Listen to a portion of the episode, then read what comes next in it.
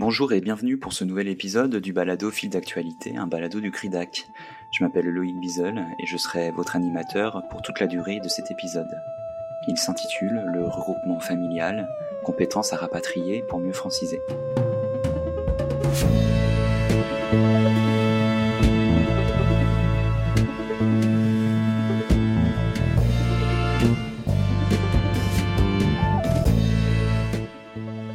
Canada, l'immigration est une compétence partagée.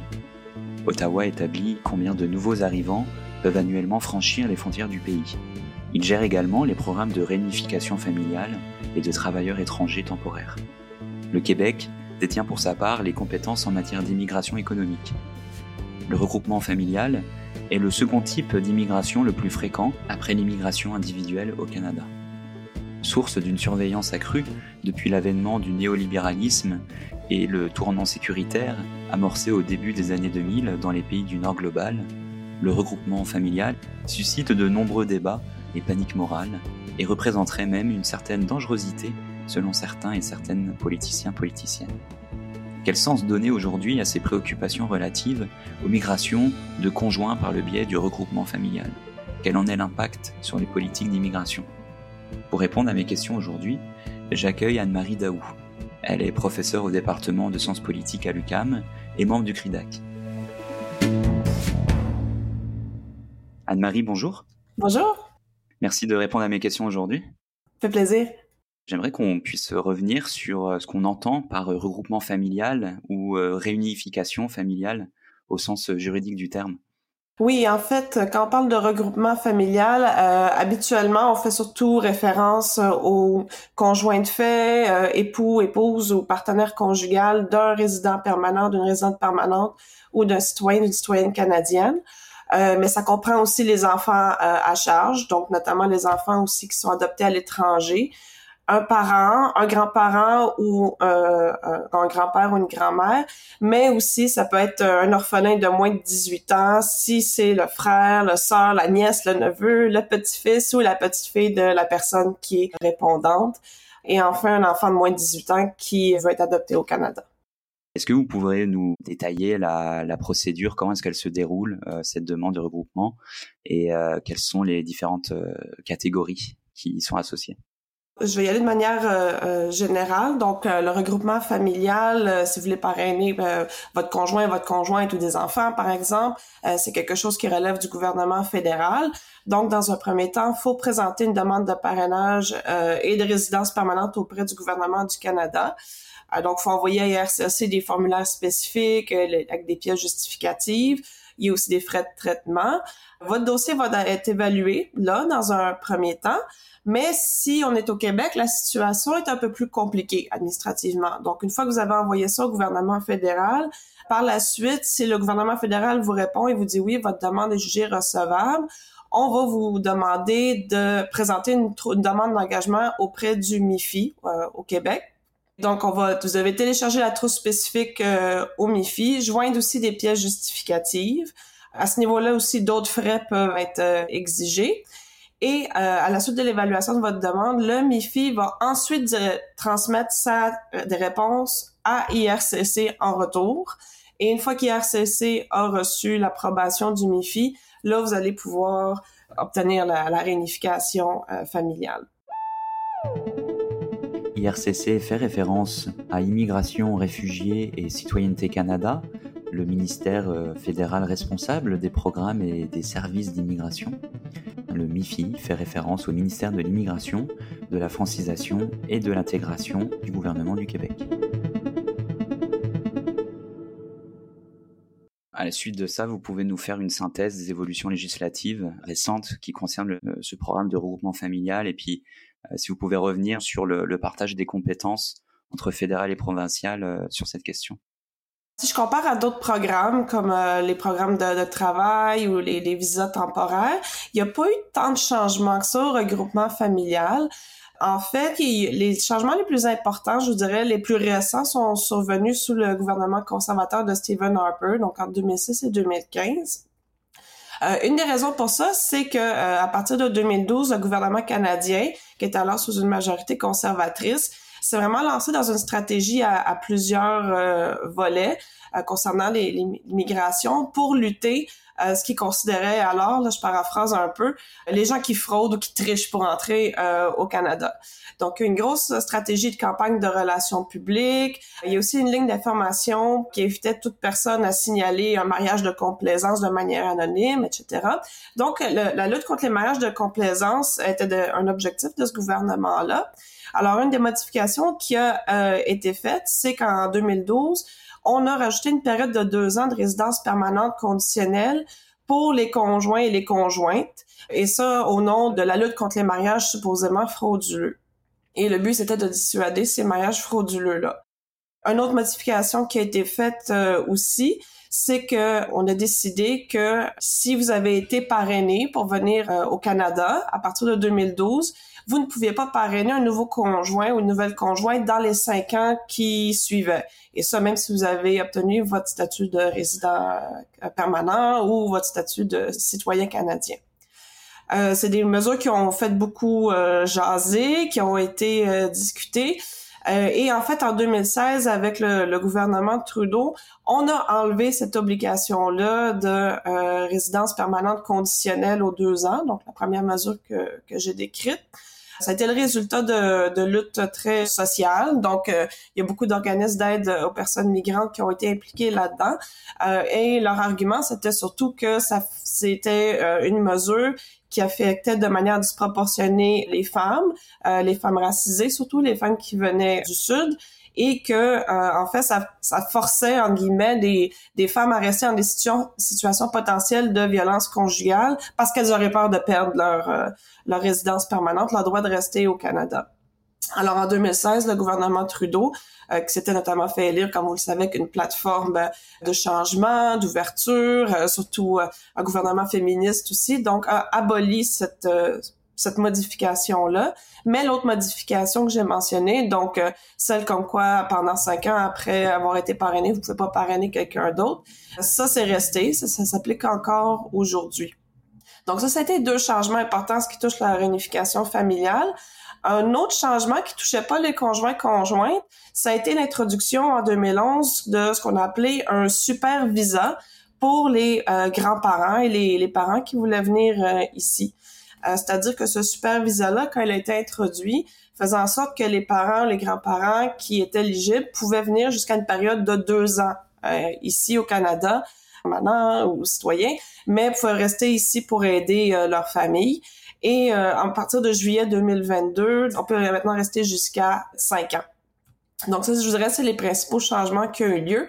Euh, mais comme vous voyez, c'est pas beaucoup de changements si je compare à d'autres programmes, là, comme les programmes de, de travail, euh, etc. Vous avez déjà commencé à l'évoquer un peu dans, dans votre réponse, mais euh, comment est-ce que la réunification, elle, a été, puis est-elle encore perçue dans, dans les débats publics? Dans les débats publics, en fait, je dirais que, que deux choses. La, la première, c'est que c'est souvent si j'exclus la parenthèse où justement le mariage frauduleux était vraiment quelque chose d'important sous le gouvernement conservateur, on considère souvent que c'est un type d'immigration qui est très privé. on parle de sponsoriser un conjoint, une conjointe, des enfants, des grands-parents. Donc, euh, souvent, c'est quelque chose qu'on qu'on n'associe pas nécessairement à une démarche politique, si je compare comme encore une fois avec euh, l'immigration euh, économique ou euh, par exemple les, demandeurs d'asile. On n'entend pas beaucoup parler autre que cette idée-là peut-être de mariage potentiellement frauduleux. Donc publiquement, on le voit beaucoup comme une type d'immigration qui est privée, qui, qui relève pas du, débat public. Aussi, ça fait en sorte que vu que c'est considéré comme privé, c'est un peu comme si les, les citoyens canadiens s'attendaient à ce que c'est quelque chose qui va de soi. Donc souvent, quand, quand on voit qu'il y a des dans d'autres pays, par exemple, où il y a beaucoup plus de politisation autour de ces enjeux-là, euh, on remarque que les citoyens et citoyennes deviennent surpris quand soudainement ils, euh, ils se rendent compte que ben non, c'est pas parce que je veux marier quelqu'un et que je suis citoyen citoyenne que ça veut nécessairement dire que la personne va venir ou va pouvoir être euh, éligible à vivre avec moi, qu'il y a des, des exigences, par exemple, de de revenus ou de vérification d'antécédents criminels et tout ça je vous dirais que c'est souvent, de point de vue des citoyens citoyennes, un peu une surprise quand on se rend compte que non, non, il y a des enjeux politiques et il y a des, des critères, parce qu'on s'habitue à ce que les critères s'appliquent à des gens qui sont justement pas citoyens ou euh, aux citoyennes. Sinon, dans le débat public, euh, je l'ai mentionné tantôt, quand on en parle, souvent c'est euh, de manière peut-être un peu négative justement cette idée-là que l'immigration familiale c'est utilisé comme entre guillemets une voie facile euh, pour obtenir la citoyenneté quand on peut pas l'obtenir autrement. C'est-à-dire que vous n'êtes pas capable de venir ici euh, sur un visa de travail, un visa étudiant. Qu'est-ce que vous allez faire? Vous allez marier quelqu'un. Donc, il y a un peu dans la culture populaire cette image-là de, la réunification familiale comme une porte d'entrée facile pour les personnes qui veulent euh, frauder le, le système d'immigration. Au Canada en particulier, comme je l'ai mentionné, ça a été très fortement mis de l'avant sur le gouvernement Harper, beaucoup moins sur le gouvernement de Justin Trudeau, par exemple. Le rapatriement des compétences en immigration est un débat de longue date au Québec. Le dossier est reparu dans l'actualité au cours des derniers mois à la faveur d'un débat autour des enjeux linguistiques au Québec. François Legault a réactivé ces débats en présentant une situation dramatique dans laquelle la nation québécoise serait en train de basculer dans l'insignifiant et où l'identité francophone serait en voie de louisianisation face à une nation menacée par l'anglais. Cette menace viendrait du fait que le Québec n'aurait pas les pleins pouvoirs en matière d'immigration et la survie de la spécificité francophone du Québec dépendrait du transfert par le gouvernement fédéral de pouvoirs supplémentaires en matière d'immigration. La réunification familiale a été à cette occasion pointée du doigt. Cette euh, façon en fait d'associer la situation dramatique, en, tout cas selon les, dires de François Legault, du français dans la province québécoise, avec la situation du dossier du regroupement familial. Comment est-ce qu'on peut interpréter ce parallèle fait là entre compétences en immigration et situation de la langue française? Quel est euh, le, regard que vous portez euh, sur ce débat-là? Je dire, mon regard de politologue est un peu cynique, c'est-à-dire, je pense que c'est vraiment un peu de l'opportunisme politique, c'est-à-dire que comparé à bien d'autres programmes, par exemple, les, le, nombre de personnes admises avec le regroupement familial est, est pas si élevé. Si on regarde, par exemple, les, les, travailleurs euh, temporaires. Et de point de vue politique, euh, je pense que la part du gouvernement provincial dans une lutte de, de recherche de pouvoir par rapport au fédéral, c'est ça paraît bien de montrer qu'on veut aller chercher plus de pouvoir au, fédéral.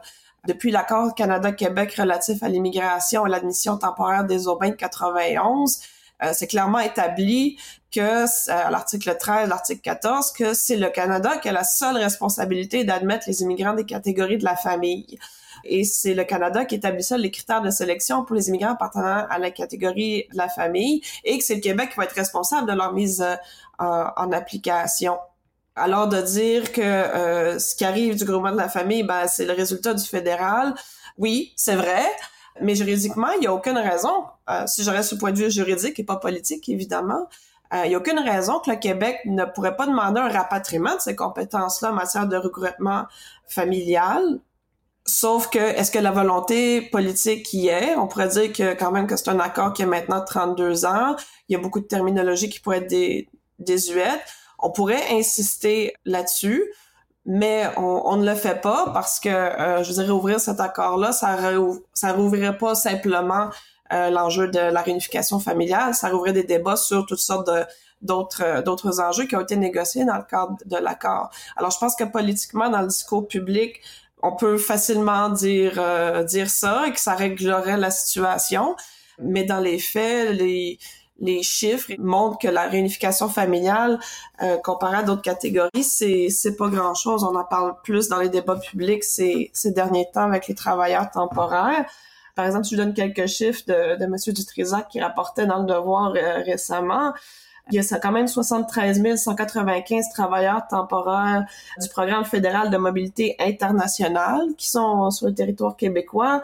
Euh, on parle de 35 000 aussi travailleurs qui sont euh, des travailleurs euh, étrangers saisonniers temporaires. On parle de 60 000 demandeurs d'asile aussi, 93 370 étudiants euh, étrangers. Et c'est toutes des personnes qui sont sous des programmes temporaires et donc techniquement ces personnes-là n'ont pas accès à la réunification familiale et c'est un des enjeux politiques importants d'ailleurs. Ça prend un résident permanent, ça prend un citoyen pour faire une demande de réunification familiale. Alors, si vous me disiez que toutes ces, personnes que je viens de mentionner pouvaient euh, faire amener des gens dans le programme de réunification familiale, alors là, on pourrait facilement évoquer les enjeux, euh, je pense, en tout cas démographiques, linguistiques, mais dans les faits, personne de ces catégories-là y a vraiment accès. Alors, les chiffres justifient pas, en tout cas, cet amalgame-là qu'on fait entre situation dramatique du français euh, dans la démographie actuelle euh, et réunification familiale. Je pensais juste que, vu que c'est clairement un pouvoir qui est euh, de compétence fédérale, ça paraît bien de dire, pour des raisons politiques, en tout cas, qu'il y a un enjeu qui se trouve là. Dans euh, les débats sur cet enjeu, il a été euh, évoqué la possibilité que maîtriser le français serait une condition sine qua non euh, pour le programme de, parrainage des époux et des conjoints. si jamais une telle barrière, donc comme le, fait là de maîtriser le français, serait ajoutée dans le programme, est-ce qu'on pourrait imaginer une contestation devant les tribunaux? C'était une excellente question. Et d'ailleurs, je me suis tournée vers des amis juristes pour, pour y répondre parce qu'étant politologue moi-même, je me disais, OK, je peux envisager des choses, mais d'un point de vue strictement légal, est-ce que ça fonctionnerait? Euh, alors, la réponse que je vais vous donner, en fait, euh, est à la lumière de des discussions que j'ai eues avec euh, mon collègue Colin Gray, qui est, qui est juriste et professeur en droit de l'immigration. En fait, lui, ce qu'il envisageait que oui, on pourrait imaginer une contestation, mais que ça serait vraiment surprenant si ça réussissait. C'est-à-dire qu'un motif de contestation potentiel serait le droit à l'égalité sous l'article 15 de la Charte canadienne des droits et libertés, mais ça serait quand même douteux que euh, les cours appliqueraient cette garantie aux étrangers en dehors du Canada. Mais on pourrait imaginer qu'une famille au Québec pourrait se plaindre qu'elle était assujettie à un traitement discriminatoire sur la base de leur statut euh, linguistique, ou peut-être sur la base d'origine nationale ou, euh, ou, ethnique, qui serait aussi euh, des motifs de discrimination interdits par l'article 15. Une autre possibilité de contestation, aussi toujours selon lui, ça serait d'essayer d'argumenter pour un, droit à un regroupement familial, donc peut-être pour un, ce qu'on appellerait un droit à la famille. Il y a un tel droit qui a déjà été reconnu par la Cour européenne des droits européens, mais euh, pour l'instant, comment on pourrait monter un, argument comme ça avec la charte canadienne n'est pas très clair euh, non plus. Peut-être qu'on pourrait argumenter que le droit à la vie familiale est couvert par le droit à la vie privée, qui lui se trouve dans l'article 5 de la charte québécoise des droits et libertés de la personne. Euh, l'article 10 offre une garantie contre la discrimination dans la protection des autres droits nommés dans la charte. Donc peut-être qu'on pourrait argumenter qu'une telle règle serait de la discrimination si, euh, si on voulait aller de l'avant avec ça. Mais vraiment, c'est, c'est pas quelque chose qui serait simple, c'est pas quelque chose qui serait gagné d'avance non plus. Très bien, bah écoutez, je vous remercie beaucoup. Euh, ce serait une affaire à suivre puisque euh, avec la prise de parole sur les enjeux liés à l'immigration dans les prochaines semaines, je crois, du gouvernement québécois. Donc j'imagine que vous allez suivre ça avec, avec attention. Oui, définitivement. Bah, je vous remercie beaucoup Anne-Marie à bientôt dans, dans Fil d'actualité. Merci beaucoup, à bientôt.